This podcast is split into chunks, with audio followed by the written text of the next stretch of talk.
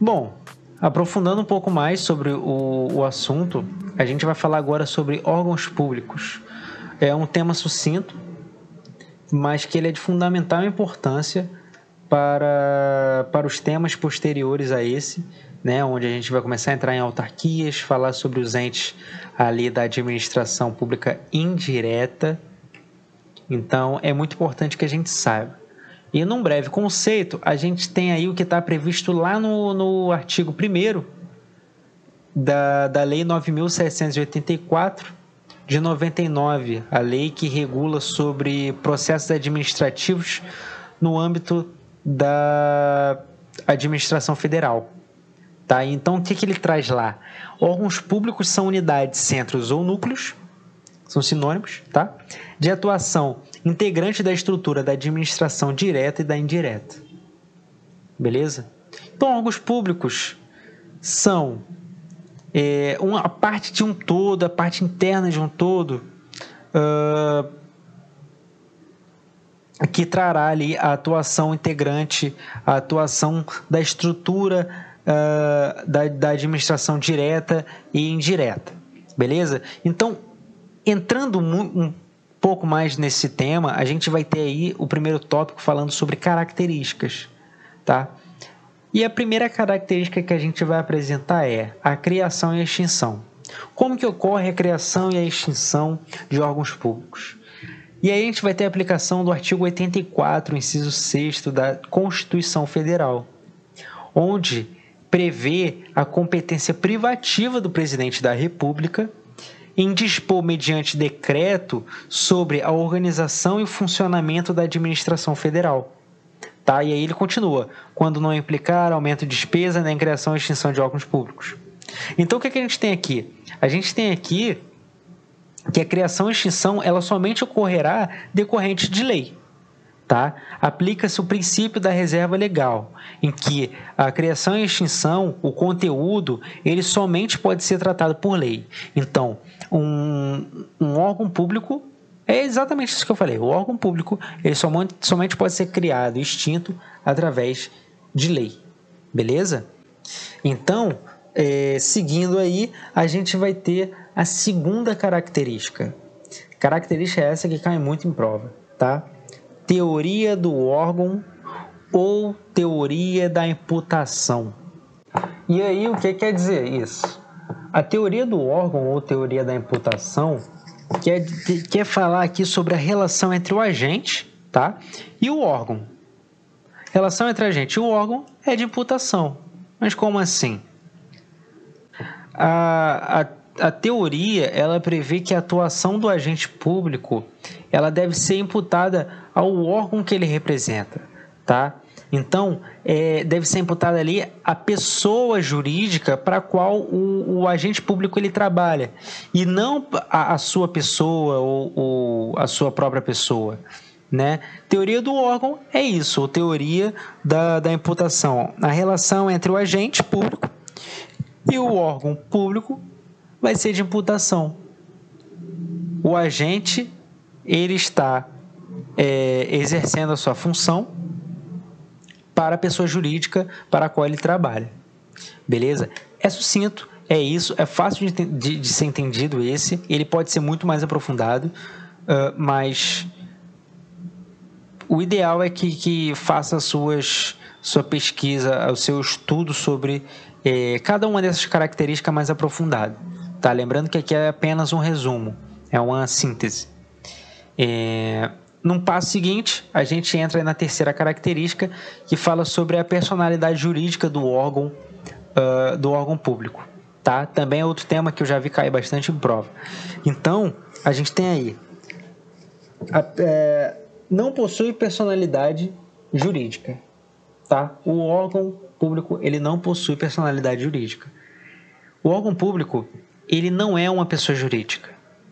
Eles são meros centros integrantes das pessoas jurídicas. Quem tem personalidade jurídica são as PJs. O órgão público ele não é PJ. Logo, ele não tem é, personalidade jurídica, porque o órgão público ele é mero integrante da PJ, entendeu? Faz parte da PJ. Eles então são entes despersonalizados, entes sem personalidade jurídica. Tá? Em regra, os órgãos eles não possuem capacidade processual também. E aí a gente tem a aplicação da súmula 525 da STJ, que é a exceção à regra. Tá? É, a Câmara dos Vereadores ela não possui personalidade jurídica, contudo, ela possui personalidade judiciária. Nada mais é do que a capacidade processual. Então, essa é a exceção, tá? Exceção da regra. Por quê? Órgão público não possui personalidade jurídica porque não é PJ. Logo, é um ente despersonalizado. Em regra, os órgãos é, não possuem capacidade processual.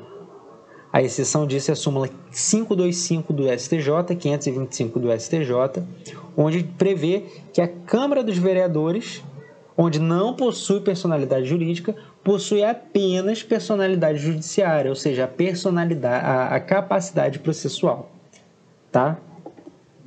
Escreve grande para gravar os órgãos não possuem personalidade jurídica nem capacidade processual. Tracinho embaixo, exceção, súmula 525 da STJ, Câmara dos Vereadores, capacidade processual. Ponto. Resumo, é isso. Beleza? Passo seguinte, a gente entra em outro ponto da organização da, da, dos órgãos públicos, tá? A gente falou sobre característica, falamos sobre três características e agora a gente entra na classificação. Também pode ser entendido aí como é, característica, tá? Não, não, não é algo errado. Classificação, a gente tem quatro classificações, sendo a primeira dela quanto à posição estatal. Então, os órgãos públicos eles são encontrados é, de forma em uma posição independente, autônoma, superior e subalterno. Então, digamos que a gente imagine uma pirâmide, os órgãos públicos eles estão em todos os lugares da pirâmide, tá? O macete para a gente conseguir lembrar isso é uh, gravar as primeiras letras de independente, autônomo, superiores e subalterno. IAS. IASS. Tá? Quanto à estrutura, a gente vai ter simples e composto, sendo a estrutura simples é, quando tem somente um centro de competência. Tá? Composto, por sua vez, é quando há vários uh, centros de competência. Tá bem? Classificação quanto à atuação, a gente vai ter também sobre é, a singular e o colegiado. Tá? Singular, uma pessoa no comando então, exemplo de, de presidente. O presidente. A gente tem um presidente no Brasil em que a gente tem a atuação singular, uma pessoa no comando. Tá? Colegiado é quando são várias pessoas no comando, também podem receber o nome de secretarias. Essas secretarias, elas é, são várias, elas são um colegiado. São várias pessoas que estão ali no comando. Tá? Por fim, a gente vai ter classificação quanto às funções que podem ser ativo, e a gente fala aí sobre o poder de decisão, quanto às funções de controle, fiscalização e quanto às funções de consulta ou consultivo, que são as opiniões que serão emitidas ali, tá? E aí a gente entra em um outro assunto também muito importante, que é sobre a organização administrativa. Tá? Essa organização está prevista lá no artigo 37, inciso 19 da Constituição Federal, onde trata sobre a criação da administração pública indireta. Indireta. De forma sucinta, é, a administração pública indireta, como a gente já falou anteriormente, ela somente é criada por lei. Tá?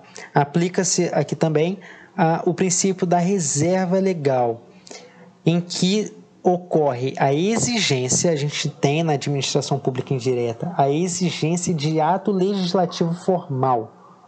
O que seria esse ato legislativo formal? A lei.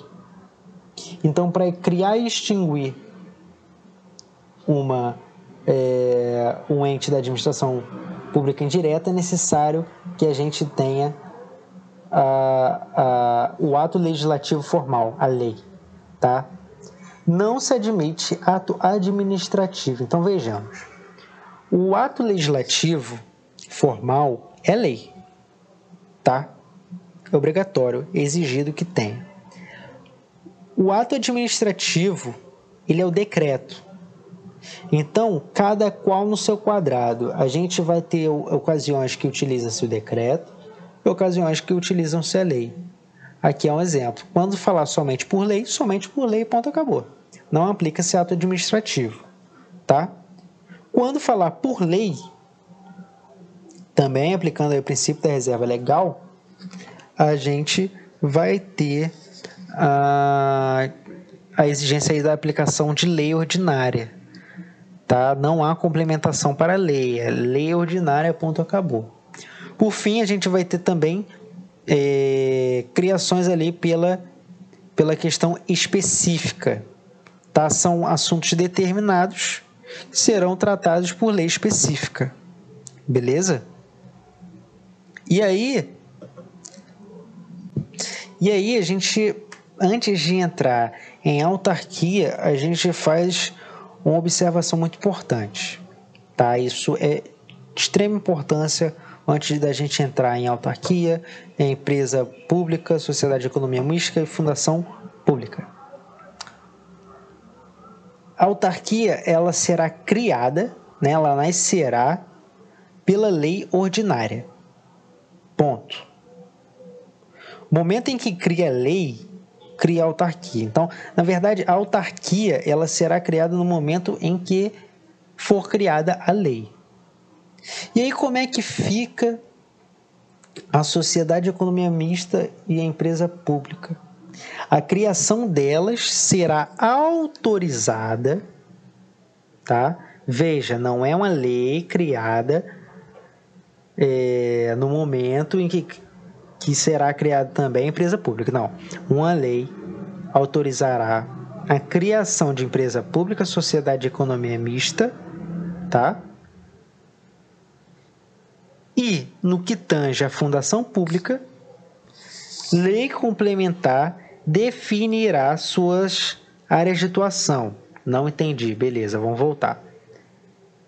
autarquia nasce diretamente da lei ordinária momento em que cria a lei, nasce a autarquia. Empresa, de, de, empresa pública, sociedade de economia mista, fundação pública, será autorizada a sua criação por meio de lei, autorizada. No que tange a fundação pública, lei complementar vai definir as áreas de atuação dessa fundação. Tá bem? É isso.